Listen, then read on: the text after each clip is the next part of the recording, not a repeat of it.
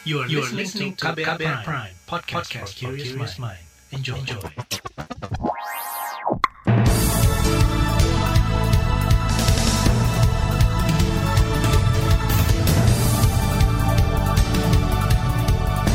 Selamat pagi saudara, senang sekali kami bisa menjumpai Anda kembali melalui program Buletin Pagi edisi Senin 24 Mei 2021.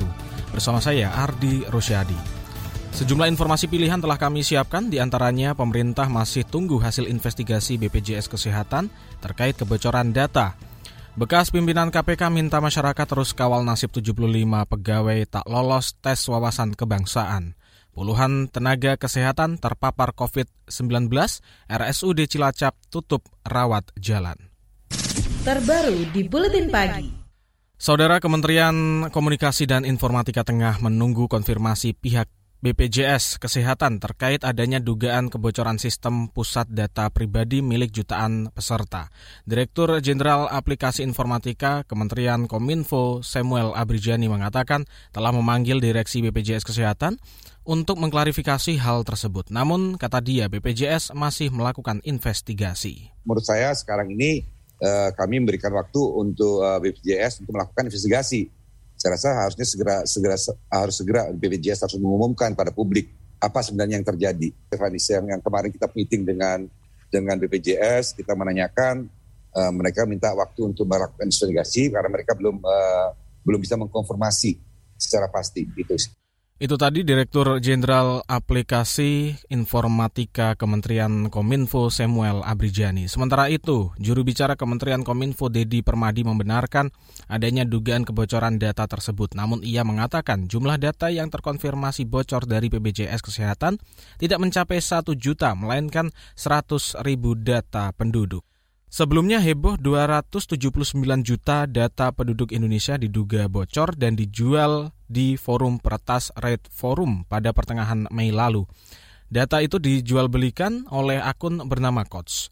Adapun dugaan kuat data tersebut milik BPJS Kesehatan lantaran teridentifikasi dari nomor kartu peserta BPJS, kode kantor BPJS, data keluarga, tanggungan jaminan kesehatan hingga status pembayaran iuran. Bahkan dalam unggahan akun Kots, data yang dimiliki itu terdiri dari data lengkap dalam KTP. Menanggapi hal itu, saat dikonfirmasi KBR, juru bicara BPJS Kesehatan Iqbal Anas Maruf mengatakan pihaknya masih melakukan investigasi terkait kebocoran data tersebut. Ia juga mengatakan tengah melakukan pelacakan untuk menemukan sumber informasi yang mengatakan bahwa kebocoran mencapai 270-an juta data peserta. Padahal hingga Mei 2021 data resmi yang dimiliki BPJS Kesehatan hanya berjumlah 220-an juta peserta. Menyikapi polemik ini, Komisi Komunikasi dan Informatika Dewan Perwakilan Rakyat DPR mendesak pemerintah melakukan investigasi. Anggota Komisi Bidang Komunikasi dan Informatika DPR Sukamta mengatakan bobolnya data pribadi milik masyarakat bukanlah kali pertama. Saya berharap pemerintah melakukan investigasi secara serius untuk mendalami sebab-sebabnya, apa masalahnya, dan kemudian melakukan mitigasi data yang sudah bocor, baik dijual belikan maupun yang bisa didownload di situs-situs yang terkait dengan BPJS itu diapakan? Harus ada antisipasi, jangan sampai nanti merugikan penduduk yang datanya diambil dari BPJS itu. Untuk itu, anggota Komisi Bidang Komunikasi dan Informatika DPR Sukamta mengatakan salah satu langkah penting yang harus diambil oleh pemerintah adalah pengesahan rancangan Undang-Undang Perlindungan Data Pribadi. Sementara itu, Direktorat Tindak Pidana Siber Bares Krim Polri berencana membentuk tim untuk menyelidiki kasus itu dan memanggil pihak BPJS Kesehatan hari ini. Direktur Tindak Pidana Siber Bares Krim Polri Selamat Uliandi mengatakan kepada wartawan bahwa pemanggilan akan fokus pada pencarian data awal terkait konfirmasi data, pegawai pengoperasian data, dan pencarian jejak digital forensik. Sementara itu, persoalan kebocoran ini juga disoroti oleh lembaga swadaya masyarakat. Direktur Eksekutif Lembaga Studi dan Advokasi Masyarakat Elsam Wahyudi Jafar mengatakan, Indonesia masih abai dalam melindungi data milik warga negaranya. Bahkan Hal penyelesaian setiap kasus yang terjadi, menurutnya proses investigasi yang dilakukan tidak pernah tuntas, sehingga masalah terus berulang. Yang jadi persoalan kan dari rangkaian kasus kebocoran data pribadi tersebut, kita belum menemukan satu proses investigasi dan penyelesaian yang tuntas. Sehingga kita tahu problemnya itu pada security sistemnya atau semata-mata uh, pada human error, kesalahan manusia di dalam pengelolaannya itu kan. Karena dalam banyak kasus memang faktor human error itu juga tinggi. Nah dari situ kan mestinya bisa diambil satu kesimpulan untuk kemudian memastikan insiden serupa tidak terjadi lagi. Itu tadi Direktur Eksekutif Lembaga Studi dan Advokasi Masyarakat Elsam Wahyudi Jafar. Senada dengan Elsam, Lembaga Pemantau Keamanan Informatika CISREK juga meminta pemerintah dan DPR segera mengesahkan RUU Perlindungan Data Pribadi. Dalam keterangan tertulisnya, Ketua Lembaga Riset Keamanan Siber dan Komunikasi Cisrek, Pratama Persada mengatakan, selain mempercepat adanya landasan hukum, proses audit forensik juga harus dilakukan hingga tuntas. Bahkan, ia meminta melibatkan Badan Siber dan Sandi Negara BSSN untuk mengetahui celah keamanan yang selama ini sering menjadi sumber kebocoran. Pasalnya, jika tidak ditindaklanjuti hingga tuntas, ia khawatir kejahatan dengan menggunakan data pribadi semakin marak. Informasi terkait Komisi Pemberantasan Korupsi akan hadir usai jeda, tetaplah di Buletin Pagi KBR. You're listening to KBR Pride, podcast for curious mind. Enjoy!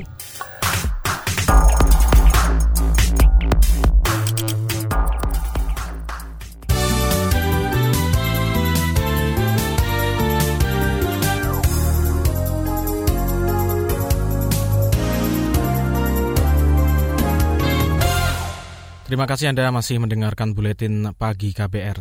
Informasi pada segmen ini kami buka terkait informasi dari KPK. Bekas pimpinan Komisi Pemberantasan Korupsi KPK, Saud Situmorang meminta masyarakat untuk terus mengawal nasib ke-75 pegawai KPK yang tak lolos dalam tes wawasan kebangsaan atau TWK. Menurutnya masih banyak hal yang perlu diwaspadai, walaupun nantinya keputusan akhir akan mengangkat para pegawai menjadi aparatur sipil negara. Kalaupun nanti mereka diterima, kita masih akan melihat mereka mau ditaruh di mana. Saya mengatakan jangan-jangan diterima tapi jadi ngurus-ngurusin yang tidak relevan dengan pekerjaannya. Sehingga mereka tidak perform, dikondisikan untuk kemudian mereka lemah, terus kemudian mereka keluar. Jangan lupa, sejumlah pegawai KPK yang sudah keluar selama ini, karena mereka sudah melihat kondisi-kondisi itu, kemudian mereka hopeless, kemudian mereka keluar. Kita tidak bisa salahkan mereka. Itu tadi bekas pimpinan KPK Saud Situ Morang. Sementara itu 75 pegawai KPK yang tak lolos TWK hingga saat ini masih belum jelas nasibnya. Mereka masih harus menunggu hasil rapat koordinasi KPK bersama sejumlah lembaga yakni Kementerian PAN-RB, Badan Kepegawaian Nasional, Lembaga Administrasi Negara, Kementerian Hukum dan HAM, serta Komisi Aparatur Sipil Negara. Rencananya rapat koordinasi akan dilaksanakan pada hari Selasa besok. Sementara itu, Amnesty Internasional Indonesia menyebut terjadi kemunduran demokrasi dari tingkat pemerintah hingga masyarakat. Direktur Eksekutif Amnesty Internasional Indonesia Usman Hamid menyebut pemerintah Indonesia tengah konsisten dengan pola kebijakan yang iliberal, di mana pelemahan oposisi partai, pemerintah anti kritik, sampai pelemahan Komisi Pemberantasan Korupsi KPK terjadi saat ini. Termasuk dengan mencabut atau melemahkan uh, kredibilitas dan integritas dari lembaga hukum yang dapat dikatakan paling independen dan kredibel dalam masa reformasi yaitu Komisi Pemberantasan Korupsi uh, di Indonesia dan juga uh, tekanan terhadap kritik dan juga lawan-lawan yang ada di dalam masyarakat.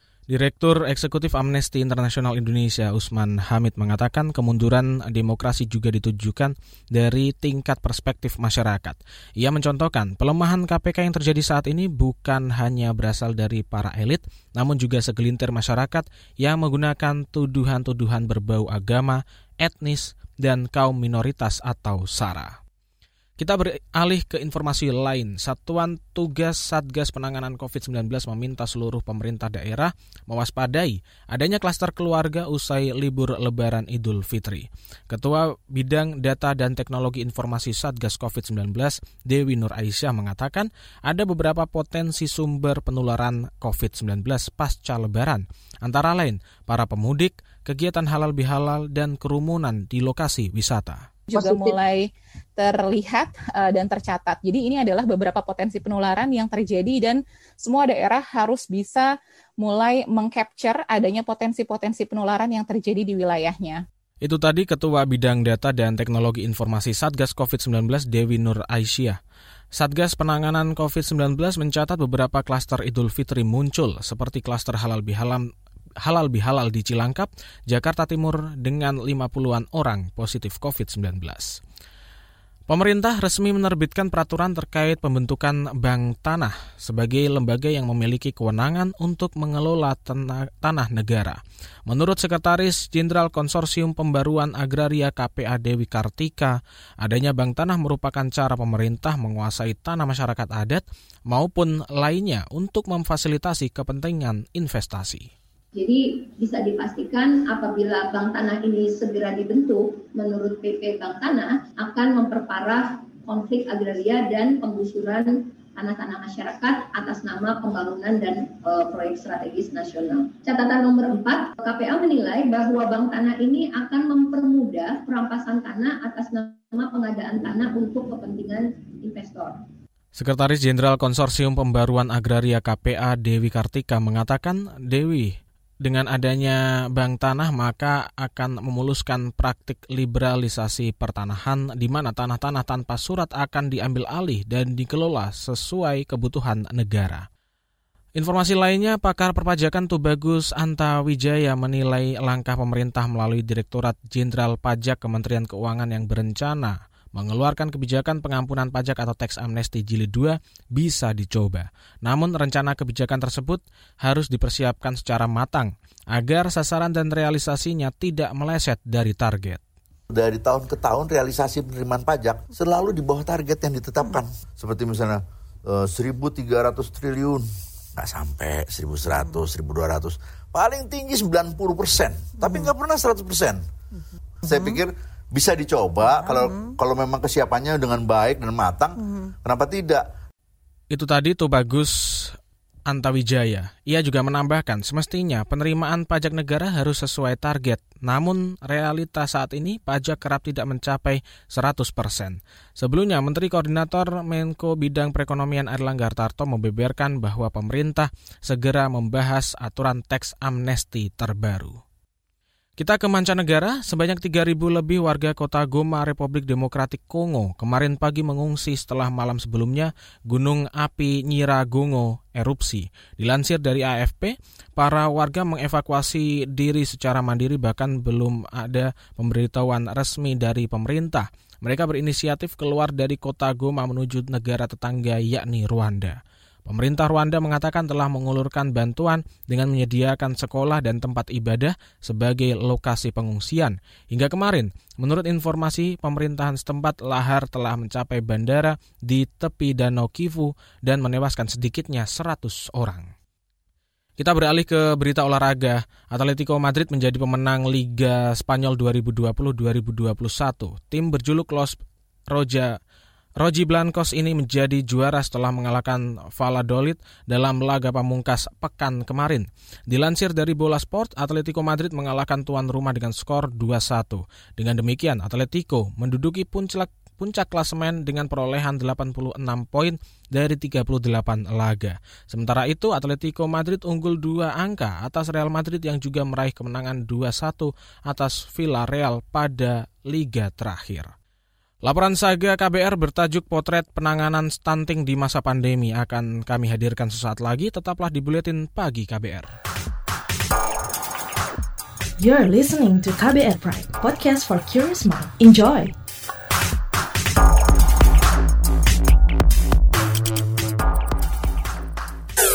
Commercial break.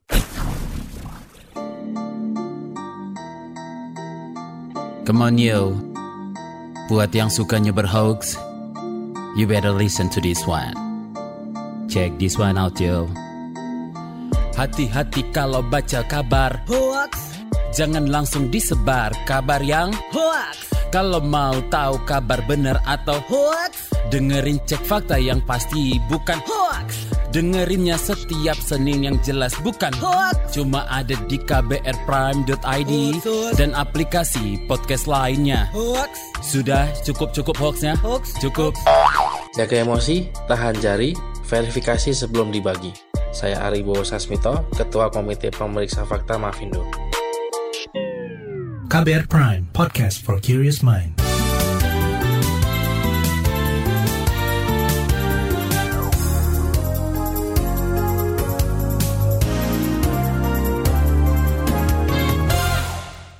Terima kasih Anda masih bersama kami dalam Buletin Pagi KBR.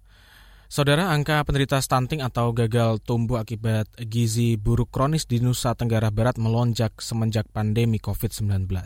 Jumlahnya menembus 115 ribu balita atau 23 persen dari total 500 ribu balita. Jurnalis KBR Zainuddin Syafari berbincang dengan keluarga penderita stunting dan otoritas tempat tentang kondisi penanganan stunting di masa pandemi. Eh, di sini dah ya. Di sini kita Sama ke sana. berapa jam? Sahrani tampak lesu dan irit bicara. Sepanjang waktu, bocah empat setengah tahun ini duduk bersandar rapat ke tubuh ibunya. Sahrani adalah anak penderita stunting atau gagal tumbuh akibat kurang gizi kronis di Karangkemong, Kota Mataram, Nusa Tenggara Barat. Berat badannya tak sampai 12 kg atau masih kurang sekitar 3 kg dari berat minimal. Apa penanganan jadinya Bu, untuk anak gitu? kasih makan aja dah. Oh, oke. ya kalau asupan makanan ya seadanya dah gitu Setiap bulan dikasih makanan tambahan ya? iya kasih makan tambahan Makanan tambahan ya. Ini adalah Marliana, ibu Sahrani. Ia tak mampu memenuhi kebutuhan gizi harian anaknya karena dibelit kemiskinan. Apalagi sejak pandemi, satu-satunya pemasukan dari pekerjaan suaminya sebagai tukang parkir pun ikut terdampak. Per hari paling 30 masuk sih 50 juga Sebelum corona? Iya sebelum corona Tapi setelah corona setelah corona ya bagi dua bagi dua 20 25 Iya. gitu ya. Selain Sahrani, ada sembilan balita lain yang menderita stunting di Karangkemong. Pandemi membuat penanganannya terhambat karena layanan posyandu ditutup. Sebagai gantinya, kader posyandu terpaksa mendatangi satu persatu rumah penderita stunting. Ketua kader posyandu Cempaka Karangkemong, Nur Minah. khusus Karang Taliwang ya yang enam kelurahan tidak ada posyandu yang dibuka. Itu juga eh, tidak diizinkan oleh Pak Camat, Pak Camat Cakra tidak mengizinkan. Kami door to door dari rumah ke rumah, ngukur te- berat badan anak, tinggi badan anak itu tetap. Kondisi tak jauh beda juga terjadi di Desa Sembung, Lombok Barat. Posyandu boleh buka, tapi secara terbatas. Sayangnya, tidak ada bantuan apa pun untuk balita penderita stunting, kata Sri Wahyuningsih. Anaknya punya kasus yang sama seperti Sahrani, berusia 4 tahun dengan berat hanya 11 kg. Posyandunya tetap cuman emang dibatasin tapi tetap sesuai jadwal pergi ke posyandu. Belum ada sih, belum ada perhatian khusus apa gitu. Cuman pemberitahuan aja dari kadernya. Anaknya stunting loh Bu, udah itu aja. Bantuan atau apa tidak ada. Jumlah penderita stunting di Desa Sembung cukup tinggi, yakni 75 orang dari 400-an balita yang dilayani. Rahun, salah satu kader posyandu setempat, mengakui pandemi membuat upaya penanganan menjadi terhambat. Eh, kalau kemarin kita ada eh, pemberian makanan secara berayan sebelum corona ini. Setelah corona eh, memang memang akan diadakan kan, tapi belum.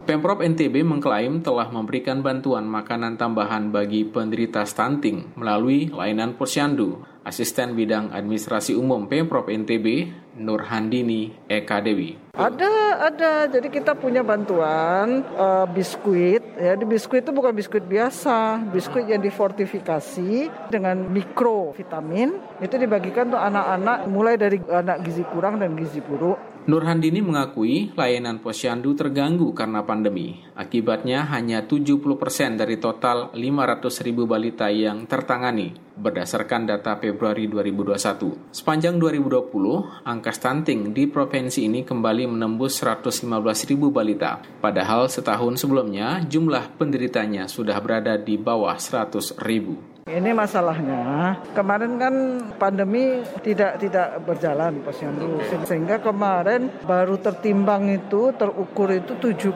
sekitar 70 persenan oh, balita. Sementara itu, Kepala Dinas Kesehatan Provinsi NTB, lalu Hamzi Fikri menyebut penanganan stunting juga terkendala oleh mitos-mitos yang berkembang di masyarakat. Waktu memberikan makanan pendamping ASI kadang dia lupa kualitasnya hmm. padahal bisa menggunakan uh, produk-produk makanan lokal misalnya di situ misalnya kelor ya ikan pun kadang-kadang berhadapan dengan mitos kita sampai ini nggak boleh makan buah yang ibunya mungkin mau hamil pun nggak boleh makan buah yang menggantung hal-hal yang mitos itu kan hmm. ya gizinya jadi berkurang Pemprov bakal mengoptimalkan program posyandu keluarga guna menangani masalah stunting. Program ini diapresiasi banyak kalangan sebagai terobosan daerah karena mampu mengintegrasikan layanan untuk balita, ibu hamil, remaja hingga lansia kita harus keroyok rame-rame. Sarananya adalah dengan memaksimalkan uh, posyandu keluarga. Posyandu keluarga itu distressing oleh Bu Agup sebagai center of education. Nah, ternyata efektif sekali uh, edukasi di sampai tingkat dusun ya. Demikian Saga KBR. Saya Zenuddin Safari. Terima kasih sudah mendengarkan. Informasi dari berbagai daerah akan hadir usai jeda. Tetaplah bersama Buletin Pagi KBR.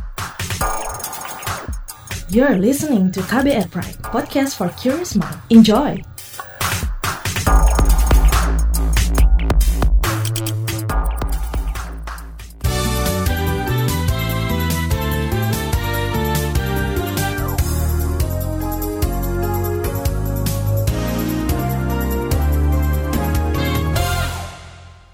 Inilah bagian akhir buletin pagi KBR dan informasi pertama kita buka dari Cilacap, Jawa Tengah. Rumah Sakit Umum Daerah RSUD Cilacap, Jawa Tengah menutup sementara layanan rawat jalan untuk mengantisipasi penyebaran COVID-19 varian India yang dibawa 14 anak buah kapal ABK asal Filipina. Kepala Dinas Kesehatan Kabupaten Cilacap, Pramestri Griana Dewi mengatakan para ABK tersebut telah menularkan virus corona kepada puluhan petugas kesehatan di sana dari 179 karyawan di sana ternyata ada 47 yang positif PCR. Kemudian sudah 15 yang sembuh yang sudah negatif untuk antisipasi supaya tidak meluas. Belum kan kita nunggu yang nakes ini kan nunggu dulu belum ada hasilnya. Kepala Dinas Kesehatan Kabupaten Cilacap Ramesti Griana Dewi mengatakan belum dapat memastikan apakah puluhan tenaga kesehatan tersebut positif terpapar virus varian baru atau bukan. Itu lantaran sampel dari para nakes masih diperiksa Balit Bangkes. Sebelumnya, 13 dari 14 ABK Filipina dinyatakan positif COVID-19 varian India. Satu di antaranya meninggal. Informasi selanjutnya, Kepolisian Resor Polres Indramayu Jawa Barat menangkap empat orang tersangka pengedar uang palsu senilai 100 senilai 11 miliar lebih. Dikutip dari antara Kapolres Indramayu, Hafid S. Hirlambang menyebut tersangka berasal dari Jember, Jawa Timur. Ia mengatakan empat tersangka tersebut mempunyai peran masing-masing, yakni mengedarkan dan memproduksi. Hafid mengatakan dari tangan para tersangka, pihaknya menyita beberapa barang bukti, di antaranya uang rupiah palsu pecahan 100 ribu rupiah. Selain itu disita juga dua buah karung putih yang berisi 49 lembar uang Kanada belum dipotong, 20 29 bundel uang dolar Amerika, satu bundel uang dolar Singapura. Atas kasus ini, tersangka terancam kurungan penjara paling lama seumur hidup dan denda 100 miliar rupiah. Kamar Dagang dan Industri Kadin Indonesia menilai Provinsi Kalimantan Tengah memiliki banyak daya tarik dari segi ekonomi. Menurut Wakil Ketua Kadin Anindya Bakri, sektor perkebunan hingga industri di sana akan sangat luar biasa mendongkrak perekonomian jika dimanfaatkan sebaik-baiknya tidak dilakukan lagi satu setengah kali luasnya Pulau Jawa, pertanian, perkebunan, dan juga tentunya pertambangan. Di sinilah salah satu potensi yang besar dan bukan itu aja, tapi untuk industrialisasi sangat memadai. Wakil Ketua Kadin Anindya Bakri menyebut saat ini Kadin memiliki sejumlah fokus mulai dari pendanaan, bisnis matching, fasilitator hingga training bagi pengusaha baru serta mikro dan kecil atau UMKM. Ia berharap Kalimantan Tengah dapat terus meningkatkan akses bisnis dalam segala bidang dan menjadi provinsi penyangga ibu kota berikutnya. Informasi tadi menutup jumpa kita di Buletin Pagi hari ini. Pantau juga informasi terbaru melalui kabar baru situs kbr.id Twitter kami di akun @beritaKBR serta podcast di alamat kbrprime.id. Akhirnya saya Ardi Rosyadi bersama tim yang bertugas undur diri. Salam.